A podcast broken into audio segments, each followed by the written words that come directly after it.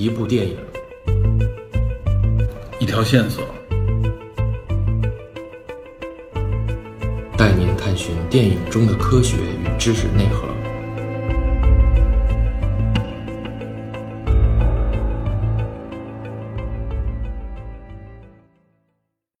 Hello，大家好，欢迎收听本期的电影侦探，我是 Peter。这次节目呢，可以说是我和广大听友啊一直魂牵梦系、很久没有登录节目的电影侦探的主播之一 Metal DP 一起，在一个由喜马拉雅推出、目前还处于测试阶段的语音社交平台 MyClub 上的一次直播互动的录音。MyClub 呢，主要就是以这种直播的语音互动聊天为主的这么一个语音社交平台，它的功能呢。部分类似于前一段非常火爆的这个 Clubhouse，我使用的最直接感触呢就是低延迟啊，这个效果类似于打电话一样，只是偶尔有卡顿的问题啊，好像是我自己的网络问题。那么原来侦探社内部呢就做过一些啊交流互动的直播活动，但无论是 Zoom 还是国内的其他一些啊语音会议的这种软件，这个延迟问题呢还是没有能够很好的解决，所以呢挺大程度上是影响了大家这个交流的效果。目前呢，我觉得 MyClub 可以说是解决了这个延迟的问题，所以接下来一段时间啊，我和 DP 呢也可能会在这个 MyClub 上面更多的做一些交流互动，这也给我们录节目啊可以说是带来了非常大的这么一个方便。我和 DP 呢在这上面交流，实际上呢也是一种直播的形式，所以呢也是鼓励听友们如果有时间的话，不妨呢来这个平台上面和我们一起互动。回头呢我会把加入的方式放到本期节目的这个文档当中。那么本期节目当中的这次交流，当然不仅仅是我和 DP，还包括参与互动的侦探社的这些探员们。这次交流的主题呢，也就是有关《权力的游戏》，无论是剧集还是背后的这个原著，以及呢明年 HBO 将要推出的这个相当于全游前传的《龙之家族》。《权力的游戏》或者说《冰与火之歌》，它是一个由乔治·马丁创造的无比庞大的这么一个奇幻宇宙。那么这个《龙之家族》呢？也只是在《权力的游戏》啊这段故事之前一两百年啊，有关龙妈的这个祖先塔格利安家族的一段历史，我们也只是蜻蜓点水一样的谈到相关的一些点，既没有系统啊，也更谈不到深入。本来想去谈一谈啊故事背后相关的一些真实历史故事，但也是因为时间关系呢，没有能够真正的展开。不过没关系，这次节目呢只算是一次预热。那么如果来年《龙之家族》这个剧集的口碑不错的话，亦或者重新点燃了大家对《冰与火之歌》的这种热情，那么我们呢，有可能还会推出相关更深入的系列节目。同时呢，我们也会提出一些和大家普遍认知不尽相同的观点，目的呢，只是给听友提供更多的谈资，从而去了解一些有趣的欧洲中世纪史，尤其是英国的相关历史。好，下面就进入本次直播的一个录音。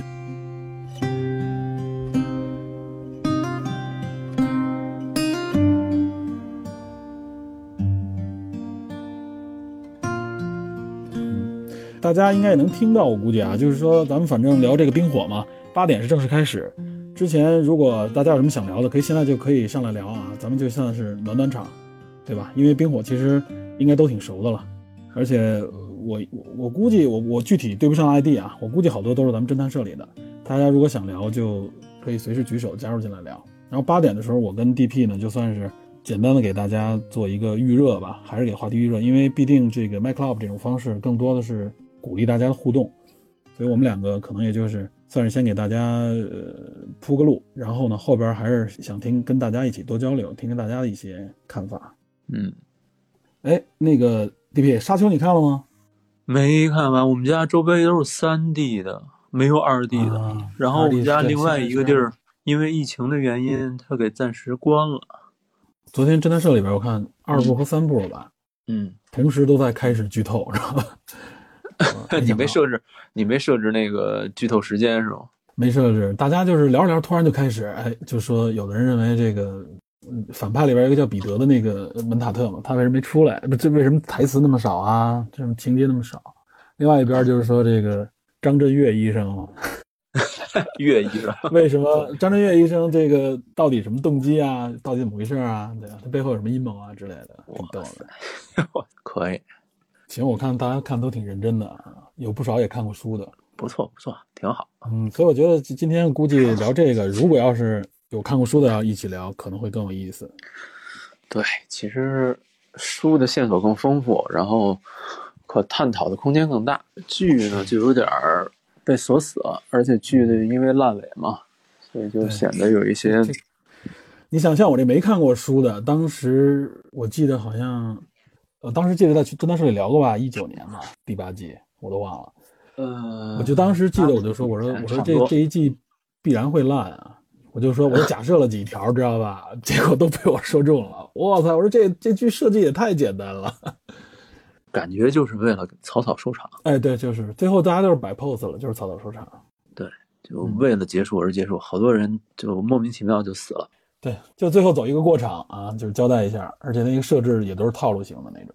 没办法，当时我觉得他们那两个制作人也也编不下去了，就想赶紧结束，继续他们新的这个项目。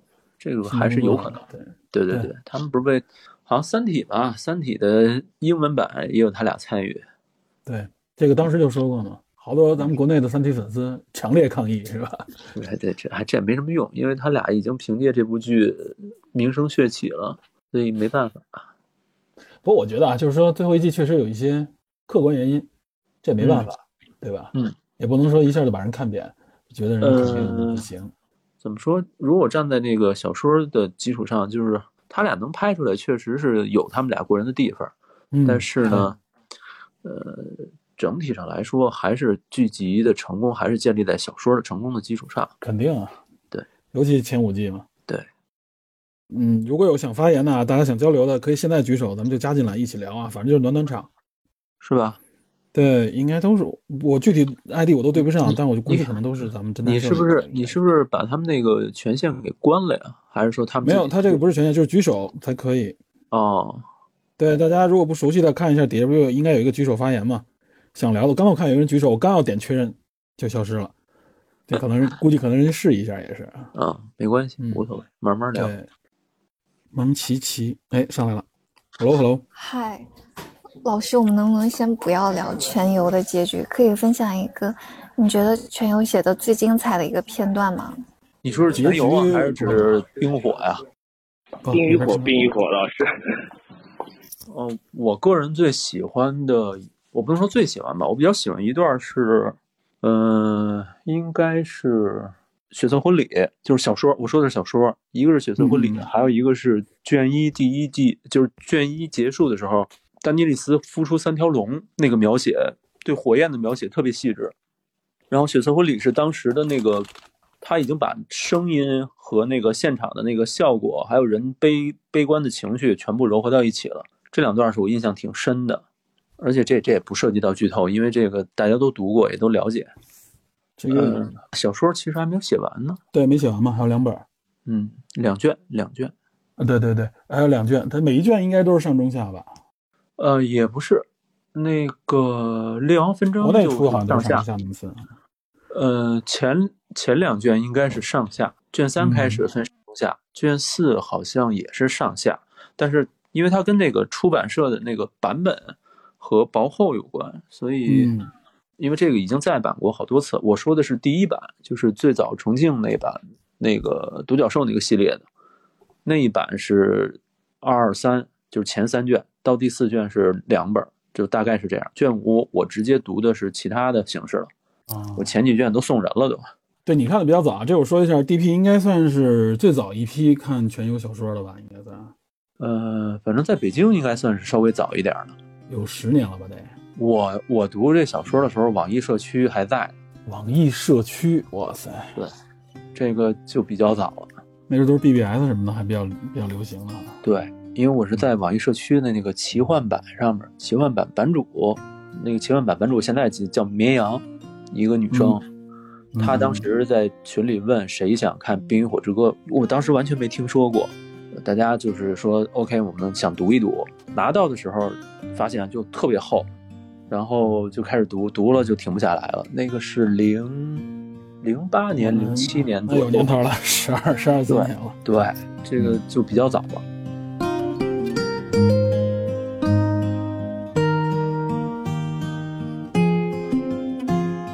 反正咱们这个主要呢，其实就是一个呃半闲聊的方式啊，因为毕竟也是 My Club。这个我说实在，我也不是特别熟，我也刚开始用，嗯，然后，本着呢还是跟大家交流的这种方式啊。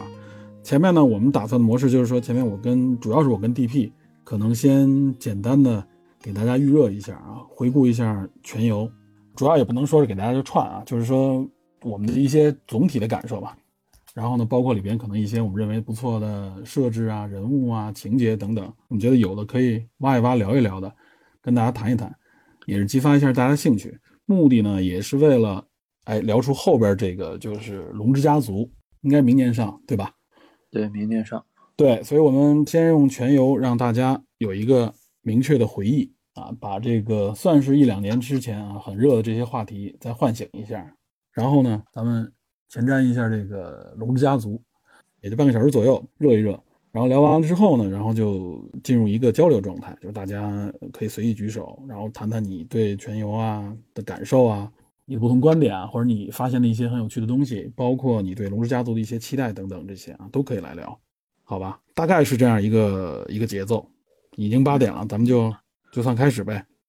呃，这个我先我先说一，我先我先说一下啊，就是说 DP 是可以说我认识的朋友当中啊，对全游应该是了解最资深的了啊，对《冰与火》这个原著，嗯，我呢，说实话就是对剧集还有一些比较强烈的印象，然后书呢我基本上没看过啊，我对这个了解非常浅，所以这一次呢，我算是啊就当个捧哏。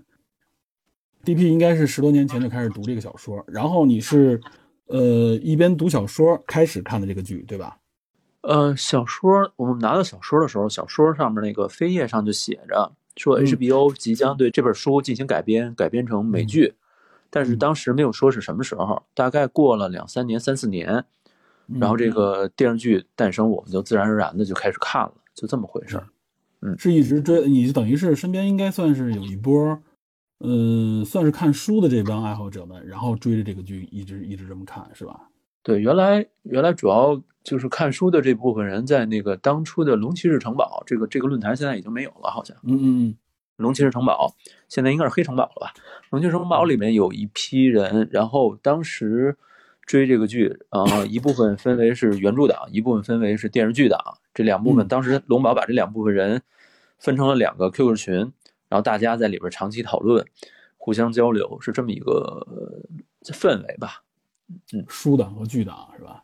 对 对对，中间有没有发生什么矛盾啊？呃，会有时候有人会挑事儿，就是按理说是只能在一个群，但是不知道为什么有人能把隔壁群的图拿过来，然后就开始说，哎，这个这个这怎么能这么说呢？对对啊，呃，你你感觉就是说这种，比如说如果大家有什么矛盾的话，交流是是是说各自觉得，比如说书不好，或者说是剧不好，是这样的方式吗？也不是，就是。后来看啊，就是剧电视剧它的表现能力和表现的方式是更直接的，但是小说呢，总归是文字，它会有更多的想象的空间。然后一有想象，每个人的想法就不一样了。一有想象，大家对某个人的，尤其是长相啊、呃样貌啊，还有这个情节呀、具体的样子，你你是有很多主观代入的。你这个时候你再去看电视剧，难免跟你的心里有落差，这是肯定的。对对对，从翻回头，现在整个这个。全游这个八季结束以后，抛开烂尾，抛开它的不合理的情节，整体上看还是不错的。对，肯定这个剧的质量是相当高的，不然的话，我我是这个剧已经到了第三季还是第四季，因为大家聊的太多了，我才去追这个剧。之前我一直没有去看，知道吧？所以我算是真的是一个边缘的一个，都算不上粉丝。但看了以后，确实这个情节各方面我觉得非常精良，然后制作，尤其里面有很多角色我也很喜欢。然后，然后才听到这个剧这个原著，但这个原著我一直没有鼓起勇气去看啊，就是因为确实这种奇幻 小说大大部头了，现在看是。嗯，对，尤其是大家老把这个马丁书的这本书和和这套书啊，和这个当年的这个《魔戒》做对比。对，马丁本人是那个托尔金的大书迷嘛，他几乎他几乎是很多的情节还有这个人物都是按照这个。从那个直接从魔戒里带过来的，比如说山姆这个角色，角林的山姆威尔塔利，山姆威尔山姆威尔塔利就是魔戒里边的那个山姆，直接把名字就拿过来了。然后他的身份恰好也是主角的一个助手这么一个角色。哎，还真是。对，哎，你说这个确实，这我我真不知道啊。这个 他这么一看，确实就是在主角雪诺旁边的这么一个这么一个感觉啊。对对对，而且。就是性格稍稍的变了一下，因为魔戒中的山姆是园丁的角色，他更勇敢、更善良，然后更有勇气，支撑着主角。但是在这个呃《冰火之歌》里面，小小说里面的这个山姆就是比较懦弱，喜欢读书，然后不太擅长这个武武力，但是却杀死了异鬼，非常有意思的一个角色。哎，呃，魔戒你看过吧？原著？我没看完，太长了。那个真是那个那个设定比这个还要庞大。对对对，因为马丁也说嘛，说魔戒对他来说那就是相当于一个这个海上的冰山嘛。对啊，然后对比说，他认为自己的作品也就是放在这个竹筏上面的一块冰，那意思就是觉得跟魔戒比起来呢，我们其实只是其中的一角。对，而且马丁也一直说他看中的呢，实际上我觉得啊，就是我总体。了解到的信息，我感觉啊，马丁其实他在创造的就是一个奇幻的一个世界设定，这样宇宙设定的这么一个感觉，对吧？对，所以咱们可以先从这个整个这个设定上，先给大家一个一些基础的概念吧，因为毕竟可能我估计啊，就就比如类似于像我这种啊，只看过剧的，对这个整个这个世界的这个设定还不能算是完全清晰的，很模糊，应该算是对吧？很多很多这个设定是通过不同角色、不同情节里带出来的。就是小说这个发生的这个地点，就包括电视剧采用地点，都是一个叫维斯特洛的大陆。嗯，啊，很多人就认为就是西方嘛，West 嘛，West 洛。对。然后它的地图大概的这个大小，有人猜测是跟我们现实生活中南美洲的这个面积是差不多的。嗯，南美洲或者拉丁美洲这个面积是差不多的，然后就是一个大绝对的大陆了，就是对。但是它的大陆的形状，有人说是英伦三岛的一个一百八十度的一个呃调转，就是按照轴的那个方向调转了一下。对，主要我看就是应该是爱尔兰吧，转了一个一百八十度拼到底下，尤其是爱尔兰的西南部。应该是西南部，对对，我觉得还是英伦三岛还是更合适一些。他把左右给调换了一下，对，面积扩大了几十倍。然后主要是发生在这里边。然后，但是它这个，呃，这是主线，在这个世界中，东方还有一大片很大很大的区域，包括九大自由贸易城邦，包括再往东的这个亚夏之地，甚至再往上再往东方，仅东方的一地。有人说这个夷地大概就是。马丁心目中的中国，中或者说对我听说对对对亚洲这边这边，但是他在东亚嘛就是很少很少涉及，就提了那么几句。有一些《冰火之歌》设定里面提到一地里边发生的一些故事，但都是简短的。你可以看到中国历史上诸多王朝迭代的影子。嗯嗯。然后对对，在这个九大自由贸易城邦往东北方方向，就是多斯拉克那一片草原那一片游牧民族的那一片地方。呃，有点类似于我们的这个地图，但是呢，嗯，就是西方的那个大陆面积大的非常多，对。然后，呃，我觉得怎么说呢，就是他在不断的填充他这个整个的世世界观，但是他主要的故事的着墨点、着力点还是发生在维斯特大陆本身，因为这个几大王国这个故事已经够他写的了。对，嗯，呃，给我的感觉啊，就是说他的这种。奇幻或者说魔幻类吧，应该说是奇幻类的这种故事啊，嗯，呃，就类似于像托尔金当时的这个魔戒一样，他是创造了一个相当于类似于人类社会的一个，可以理解为另外一个宇宙、另外一个世界啊，平行世界也好，或者说是对，就是一另外一个第二世界那种感觉，对对吧？对对，它不是像我们熟悉的国内的这种架空型的这种感觉啊。它是以现实生活中的故事和地理为原型的。对，反正我能强烈感受到，就是大部分它是真的是有具体的历史和人物作为它的依托，但是它完全创造了一个新世界，就相当于是。对，这个大陆跟现实生活中最大的不同就是秋冬季的邪幻，就是叠幻嘛。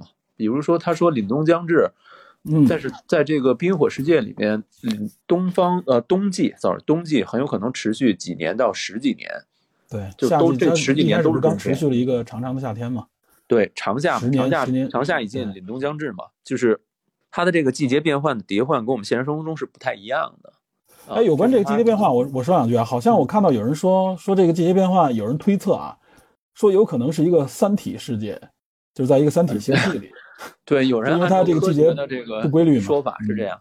嗯，但是我记得好像我忘了在哪看到过，马丁好像给过自己的解释。啊，不是解释啊，他就说明，他说，最后他会透露出这个大陆为什么会出现这样的季节，但绝不是基于科学的，也就是很有可能不是我们想象的这种基于三体世界的。据说好像说书里边会有一些一些不同的人的猜测也好，或者说是不同的研究，好像有点类似展现他可能受到一些什么基于像魔法或者这个里边的基层的一个设定的影响。是啊，马丁写这本书的时候，他内容。马丁写这本这套书的时候，他是基于一个低魔的设定，就是说这个这个世界虽然存在魔法，哎，对对，这个跟魔界也很像。呃呃，魔界是因为受了限制，是诸神不允许。这个世界它是就是刻意把魔法的这个存在放得很低，最明显的就是龙的存在，这个是最明显的魔法了，因为巨龙与魔法同时出现，甚至同时消失。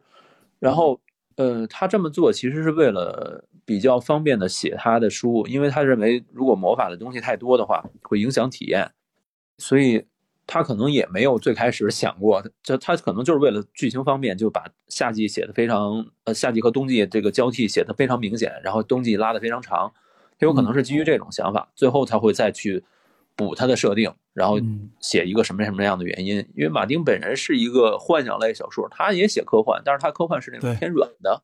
跟阿瑟克拉克那帮人是不一样的，他不是黄金时代那种风格。对对对，呃，而且我记得，呃，就是有关这个，就是相关于这个低魔的这种感觉啊，我的感触你知道是什么？其实这样的一个这样的一个设置啊，更有利于他的这种，嗯，怎么说呢？就是偏历史向的这种展开。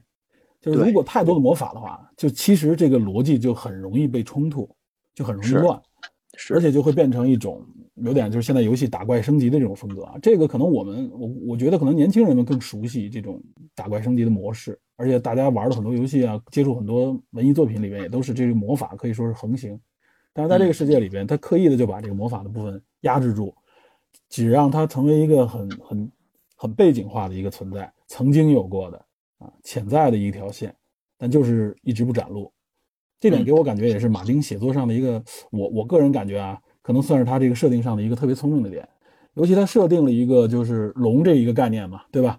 龙这个概念在这个至少我从剧集里领会到的，就是这个龙一直是有可能会出现，然后出现三个蛋嘛。本来是以为是化石，后来变孵出了三个龙，但还是很小。呃，随着龙妈这个命运啊，一直到最后才成为怎么说呢？这个战斗的主力，对吧？这龙才重回到这个大陆。然后另外一方面还有一个就是北境的这个异鬼，对吧？嗯。就是就是在这个长城之外，这个异鬼的设定，它也是隐隐约约的，总是给你啊，通过别人的眼睛啊，通过一些事件啊出现，但它就一直不出，就不具象的展现出来啊。具体他们有什么形象，到最后的这几集才出来。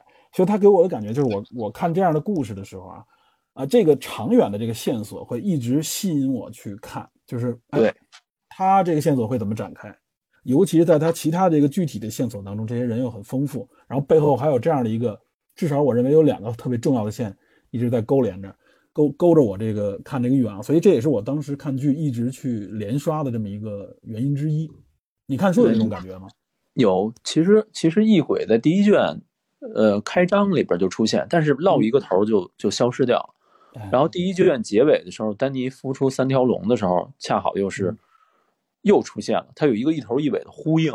哎，呃，异鬼代表冰，我们我们这么理解，异鬼代表冰。然后龙代表火嘛，正好是冰与火之歌嘛，所以所以就是两，对对对，咱们可以先聊聊电视剧，我觉得，对，因为因为电视剧大家熟悉的还是电视剧啊，嗯嗯，哎，我觉得连电视剧这个，你看了电视剧，你觉得，呃，刚才不是说了吗？就是说受到这个呃原著的影响和限制吧，呃，我记得你说过，你你比较喜欢的还是相对来说就是前五季，你觉得还是确实质量非常上乘，对吧？对，我觉得主要来说，咱们咱们。就是平铺来说，我觉得电视剧最成功的是演员的选角，嗯，就是绝大多数演员。哎，你不是说很多角色不像你们设定的那种感觉吗？对他，他的外形真不像。但是实话说，演员本身已经足够出色了，像不像那是另外的事情。你比如说，比如说大家都说二丫对吧？艾瑞亚，艾瑞亚在剧中是圆脸，麦西威廉姆斯是圆脸，但是小说中是一张马脸，特别长。不好看，在在电视剧中很可爱，但是我觉得剧中描写的二丫已经很不错了，已经很不错了。他的那个成长啊，包括他的隐忍啊，包括他未来的后来的复仇啊，持续几季的这么一个成长吧。也有些演员的年龄也越来越大了嘛，绝对是标志性的一个人物嘛，对吧？一看到这个形象就会想起这个剧。对，还有就是说小恶魔，小恶魔也跟原著中有区别，但是我觉得彼得·丁拉基已经塑造的非常非常成功了。对，已经是非常。彼得·丁拉基，我也是因为因为这个《全游》这个片子，我也觉得他是算是我认为剧里边啊最出彩的一个角色。对，包括其他的一些主角，咱们就不用提了，丹尼利斯的演员也好，包括琼恩的演员也好，都不错，配角也很精彩。布雷尼，然后还有这个小指头的那个，对吧？小指头已经因为这成名了，也算是。对，他他他最早演演了好多，演了好多电影都不太出名，呃，包括包括还有还有猎狗的演员，还有小剥皮，那个英伦的那个演员，还有包括演席恩的，还有演大熊乔拉的那个演员，都是非常非常精准的。我觉得，就是他很好的完成了他在电视剧中的角色和任务，然后这些演员也尽大最大能力发挥了自己的演技，配合剧情来来推动这个整个。就是你，你对这个人物的爱与恨，包括这个种种的、种种的这种情绪吧，都随着整个剧集的发展，然后在那里起伏，你就完全被带入了。我现在，我原来我原来看书的时候想那个人是什么样子，我已经想不起来了。我现在只要想这个人物，脑子里第一时间肯定是全游的那个人物，肯定是完全被带入了，对，完全被带入了。呃，我看了剧，看到可能都快看完了，我才发现啊，它实际上这个剧这么多季，呃，尤其是感觉有些角色变化特别大嘛。嗯，一开始我还觉得很突兀，后来我后来才发现啊，实际上小说写的也就是一个从征服征服后二九八年开始嘛，实际上也就是前后就不到十年的这么一个时间，它就是一年，相当于是有点感觉一季那种的，就时间跨度也是就这几个小孩的一个成长的这么一个感觉，对吧？呃，小说中的人物，尤其是狼家这几个孩子，其实比电视剧中要小，要小个三四岁，非常非常小。所以，所以，呃，小说中的那个人物就已经过了好几季了，你发现好像还是小孩那个样子。像 Robert 罗伯，他起兵为父报仇的时候才十四岁，但是电视剧中，你看罗伯一出场的时候，最起码是一个十六、十六、十十五六六十六七的。就是欧美的孩子可能长得比较快嘛，你觉得他已经是长大了那种感觉，对，所以像成年人了嘛。对，所以小说中他那个描写的那个时间跨度，前几季是非常非常缓慢的，嗯，他描述的事无巨细，一点一点情节都一点一点的往前推，然后你就觉得时间过得好慢，但是你这个时间跨度问题是你读完了以后你才有的这种感觉。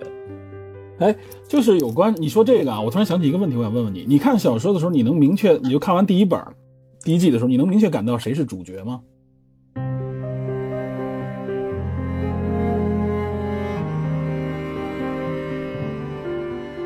呃，我们当时大家都这么猜，因为第一剧里边，第一季第一卷，第一卷应该说小说里面第一卷，描述三个人物最具体：丹尼利斯、琼恩，还有艾德。艾德死之后，艾德死之后就是提利昂。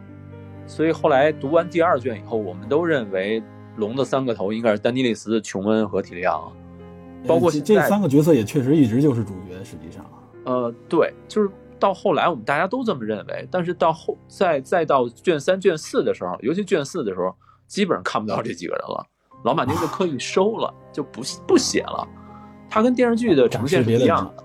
对，电视剧它的是按照。呃，区域来描述的，北境这边是什么样？包括守夜人这边，包括林东城这边，君临这边是什么样？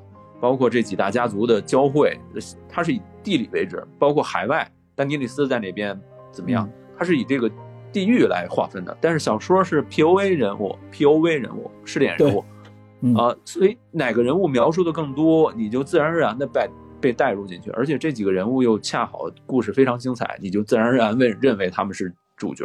我最开始还以为艾德的死是假的，啊，你觉得是阴谋或者是第一卷的时候，对我当时真的没法想象。我认为都已经他已经承认叛国了嘛，嗯我想为什么又杀他？难道是一个替身吗？读完卷二以后，我才发现不是，已经死了，就不要放，不要幻想。你还等着他反转呢，是吧？对对，我当时真的有这种想法，就是完全没有想到，完全完全没有想到。当然，这个艾德的死也是成为大家认为说马丁这个剧特别黑暗，而且特别的让大家猜不到谁是主角的一个说法。其实还是大家能感受到啊，就是这三大像你说的这三大主角，尤其在剧当中非常明确。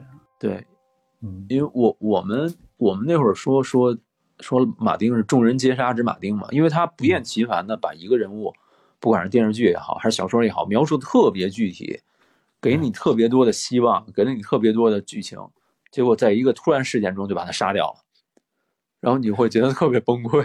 这是马丁的一个写作的特点啊，这我听说过，有人说马丁那种写作就是在，比如在奇幻或者尤其是在科幻写作里边啊，就是。呃，其实我就是专业的这种写作的，或者说是这种高手，他们特别善于写这种场景啊、细节呀，描述这个宇宙设定，描述这个人物的性格，用这些东西呢，给你给你的感觉呢，就是让观众更加相信这个人物，或者说这个情节是真实的，就代入感会越来越强。对对对。呃，相对来说，确实我们看到的一些就是相对可能嗯爽文之类的这种文章也好，我看的比较少啊。这种这种故事里边啊，就是大家不太注意。就是怎么说呢？环境的这种宇宙的这种建立和描写，他们在写作里边一般管这个叫什么叫叫白房子，就是说你写的这个房间里面发生的事啊，这个房间可能给人感觉就是永远是这么一个场景，就是一句话带过，这是个房间，这是个什么楼房啊，这是个城堡，但细节是什么大家没有，这就会影响这个整个一是真实感的代入，另外一个就是这个宇宙这个故事的这个建立。那么相对来说，好像就是尤其是这个奇幻类小说，大家就特别看重这一点，尤其是从当年托尔金开始，所以这就成为了一个展示写作功力的一个点。尤其我觉得说马丁好像又特别擅长这个，他在小说里边，据据很多人说，他写的有包括像什么食物啊、服饰啊等等，据说都可以编出成册啊，里边有很多细节。有有一本，但是在电影里边就就是一个镜头过去了嘛，就是一个服装就过去了。电影这个我能感受不到。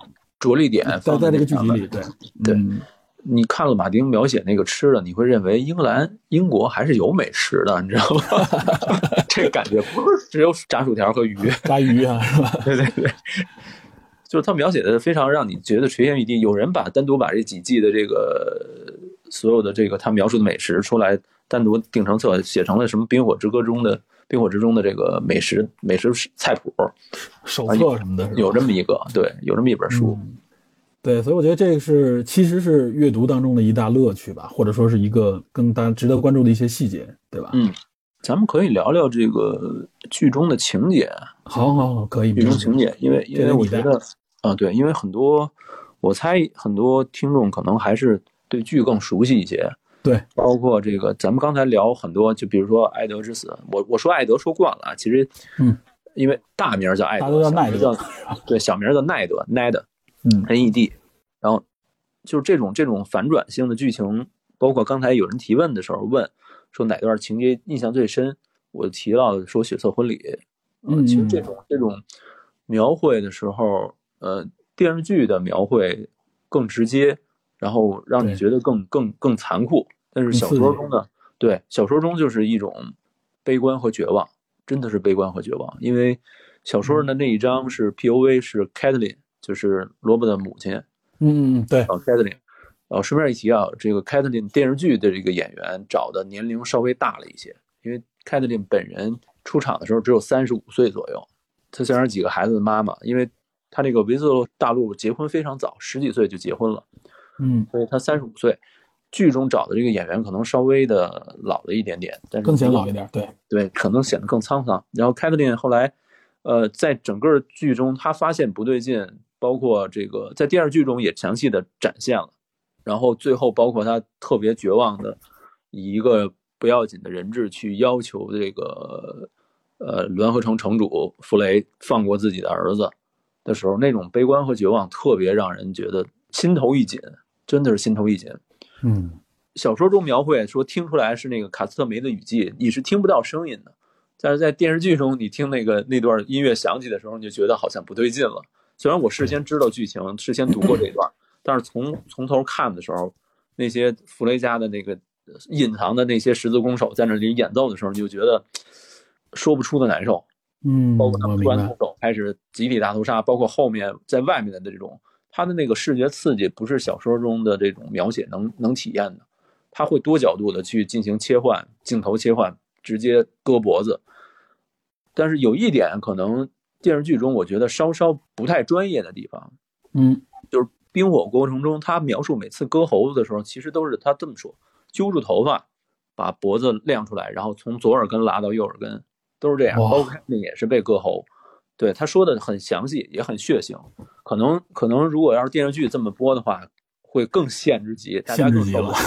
对，就直接在脖子上拉了一道，你就感觉你就感觉非常非常的惨。然后那段正好还有后来有 Area 的那个猎狗带 Area 去去那个轮河城，准本来是打算投奔他们家，然后嗯，就提供了另外一个视觉，把这个事情交汇到一起了，这个这个层次感又不一样。小说中是分成分成两部分的，但是电视剧中好像是揉在一起了，如果没记错的话。哎，关于这个血色婚礼，我觉得呃，我记得好像你也说过啊，他实际上这个怎么说呢？就是呃，施塔克家族他们之所以能够参加这个婚礼吧，或者说不能说参加，就是说他们进入到这个婚礼里面，实际上是因为他们认为大家会遵守一个重要的一个协定，是吧？这是相当于是这个冰与火里边的一个很少的几个设定。对，它有一个冰火世界里边有两个两大不能被打破的这个，应该说是默认规则吧。第一就是宾客的权利，是吧？宾客的权利，宾客的权利其实是在一个屋檐下，如果主人为客人提供了盐与面包，其实就是吃的食物之类的，那么主人和客人之间是达成一种默契，互相不能加害，互相不能加害。你客人害主人也不行，主人害客人也不行。这个。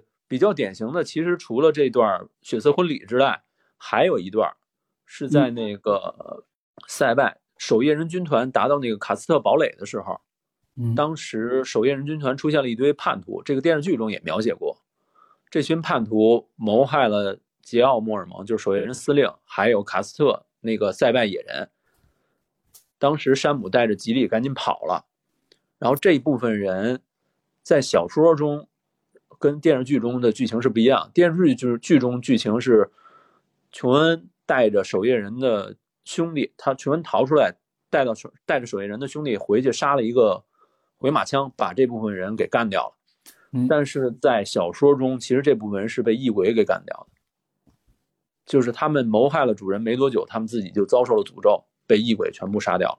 等于是也是间接的展现了一个这个这个这个伦理之所以存在的啊，可能是确实会被受到诅咒的这么一个对一个道理，相当于对对，这是这是第一条。第二条就是说弑亲者谋害谋害血亲的人必受诅咒，所以大家最担心的就是提利昂。嗯，提利昂因为他杀死了自己的父亲泰温，对，所以就诞生了一个猜测，就是提利昂不是泰温的儿子。还有一个证据就是临死前泰温说了一句：“说你不是我儿子。”还有一个就是大家根据提利昂的外形，因为他的眼睛是一一一一黑一闭，他跟那个泰温的眼眼睛的颜色是不一样的，所以有人怀疑是当年伊里斯强暴了乔安娜，然后生下了提利昂，所以大家就以这个为借口让提利昂能活下去，但是我觉得好像不太可能。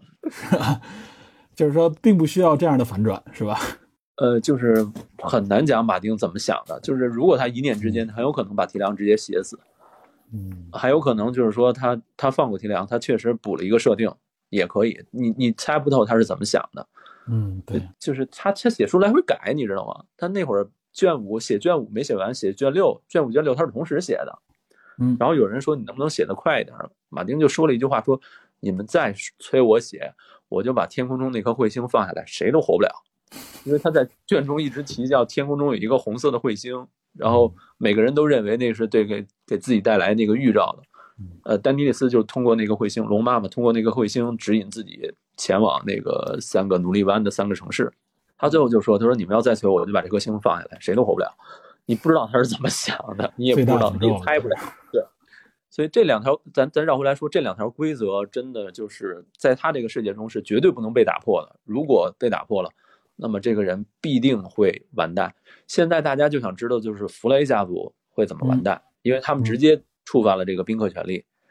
呃，在小说中，小说中卷五，大家猜测出一部分，其实弗雷家一部分人已经遭受到报复了，就是白港，白港的曼德勒大人。他在没触犯宾客权利的情况下，悄悄在路上把弗雷加的三个人给干掉了，然后做成了人肉馅饼，还喂给弗雷加的人吃。这段是已经是一个血腥复仇的开始。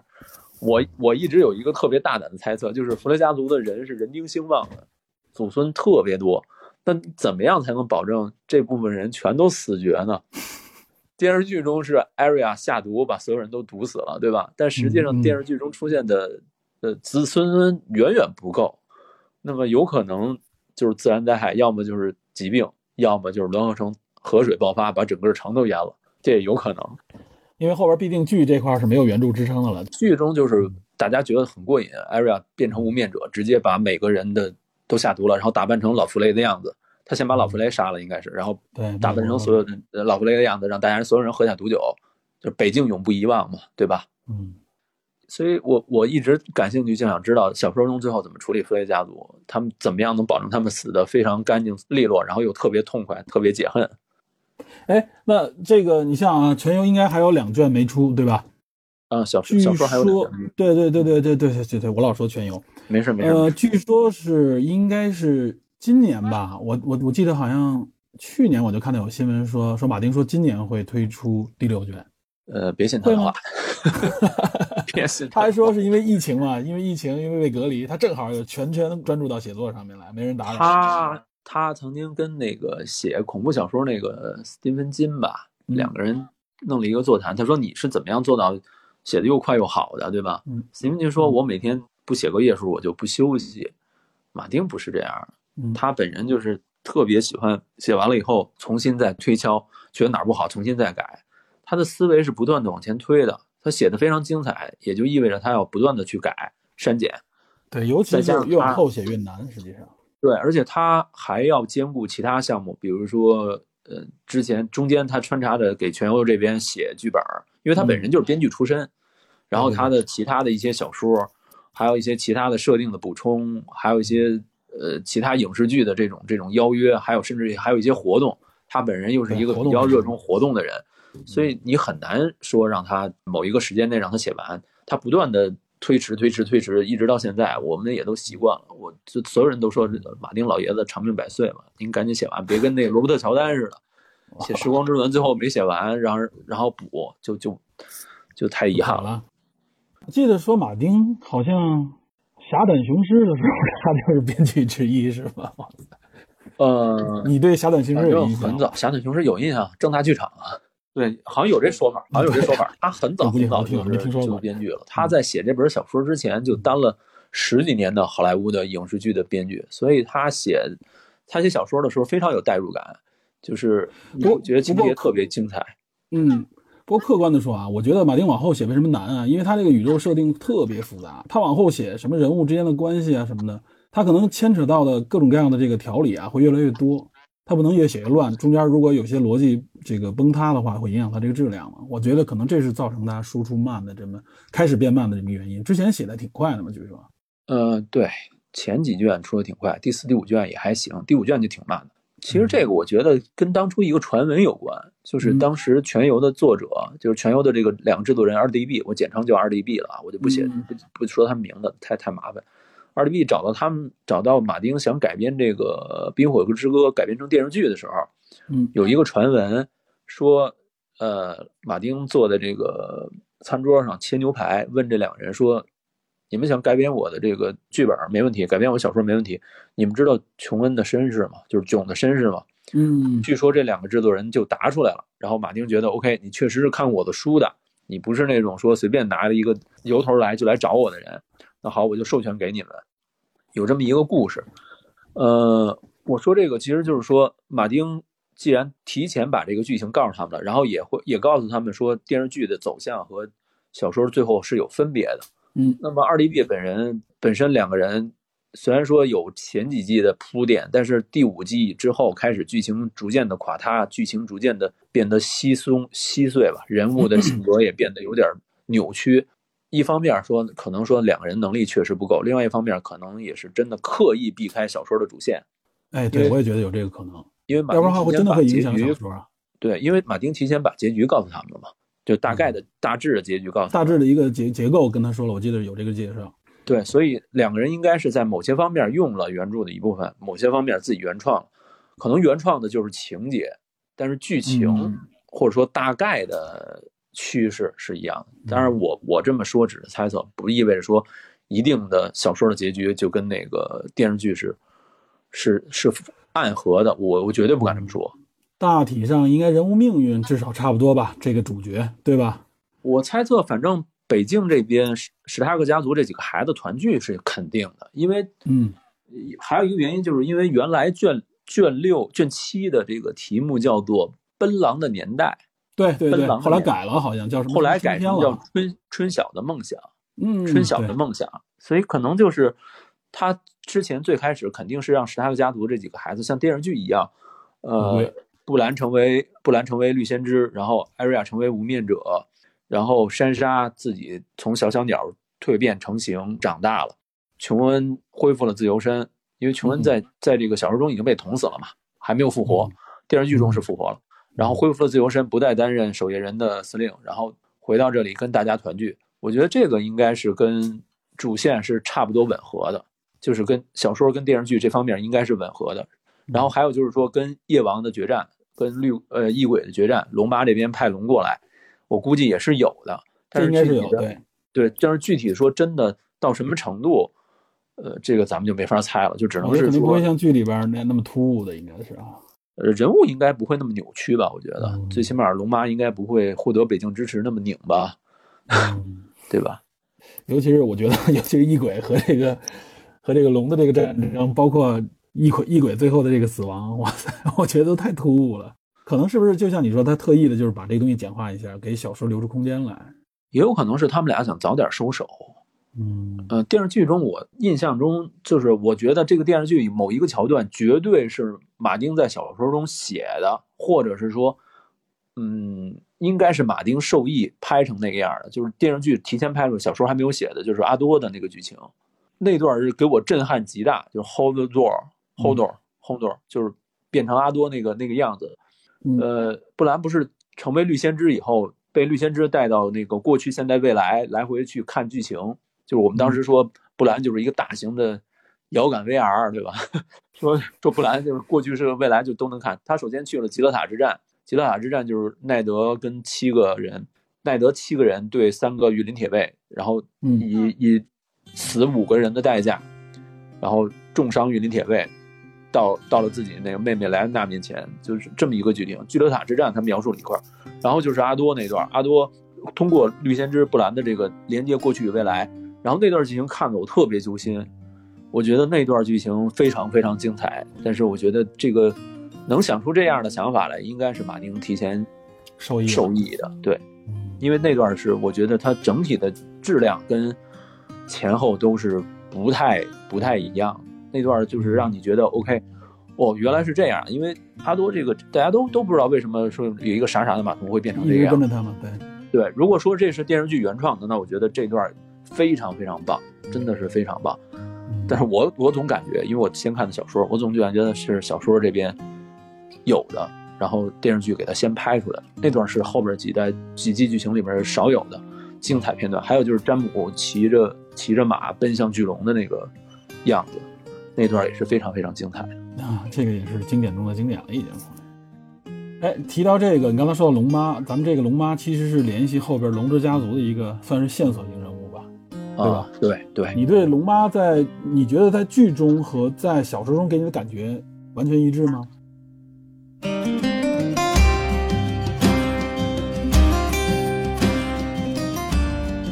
啊，肯定不一样。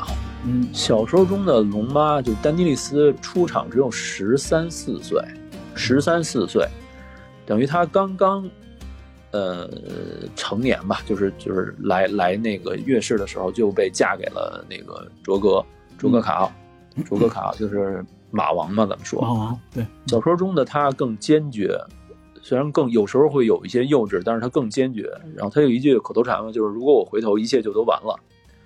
然后是呃真龙不怕死，然后我是真龙血脉，他时刻提醒自己，他的目的非常非常坚决，然后他的行动纲领也是呃特别的直接。剧中的丹尼利斯还是有一些犹豫，可能是为了剧情的铺垫。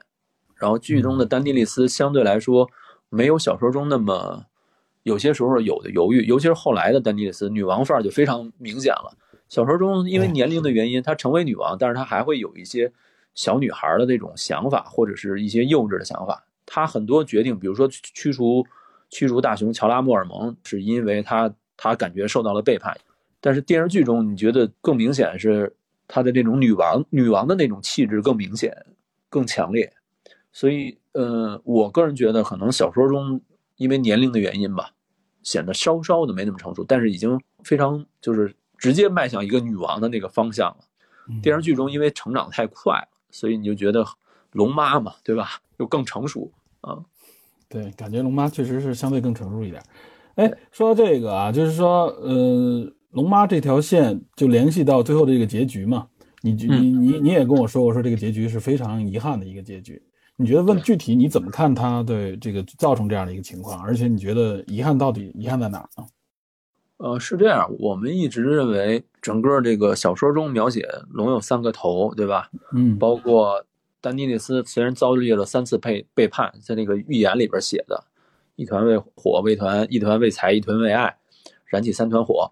然后我们认为一次一个是认为丹尼利斯肯定是能走到最后的那个人。然后他包括他解放奴隶湾，包括他回到维斯特洛大陆，包括他想拯救所有人民的这个理念是不变的。所以。呃，电视剧中处理他有点黑化，到最后这个人就开始变得有点残暴，这个可能是对对我们觉得没有想到的，应该小说中也不会这么写，尤其是不能接受琼恩最后一刀为了拯救人类，琼恩也也等于是整个这个人都变了，琼恩是为了这这个情节，我我我其实我猜中，我觉得可能是这么一个套路，结果真的就这么写了，对，因为琼恩是自己。宁肯自己背负，也不愿意去伤害他所爱的人。呃，电视剧跟小说中有一个区别，就是活本人生耶格瑞特，就是那个女野人。嗯，其实电视剧中描写她是被一个小男孩给射死的，对吧？但是实际上在小说中，他是被琼恩误杀的。嗯，琼恩因为琼恩为什么认出来？就是双方在那个呃黑城堡大战的时候。最后，琼恩在发现耶格瑞特的时候，发现他那个剑上面那个羽毛应该是自己的那个弓箭特有的羽毛。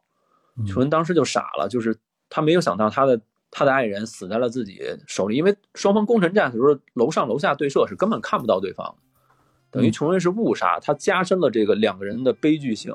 小说中是这样处理，电视剧可能这样处理呢，因为没法涉及到那么大的场景，所以就把两个人相视。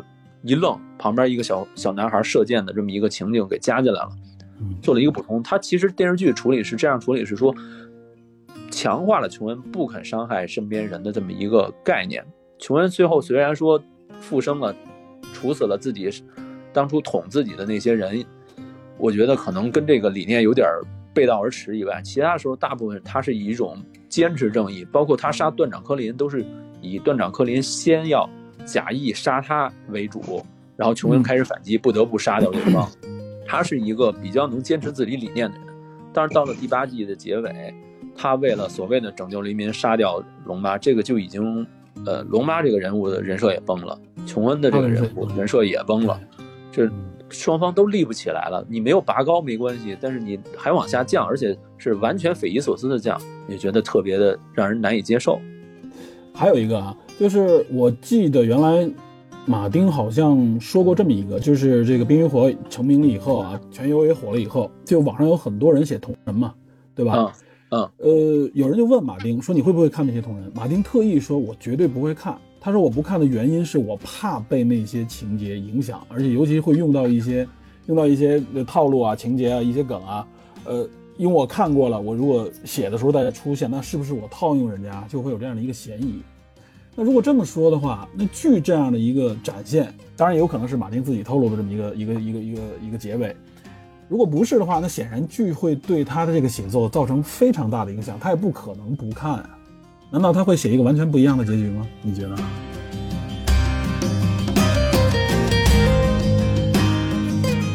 好，由于篇幅关系呢，我将这期节目分为上下两期，后面的内容呢马上也会上线。除了有第一批的讲解之外呢，还会有我们与听友之间的这个互动。预知后事如何，请锁定电影侦探节目。我们下期再见。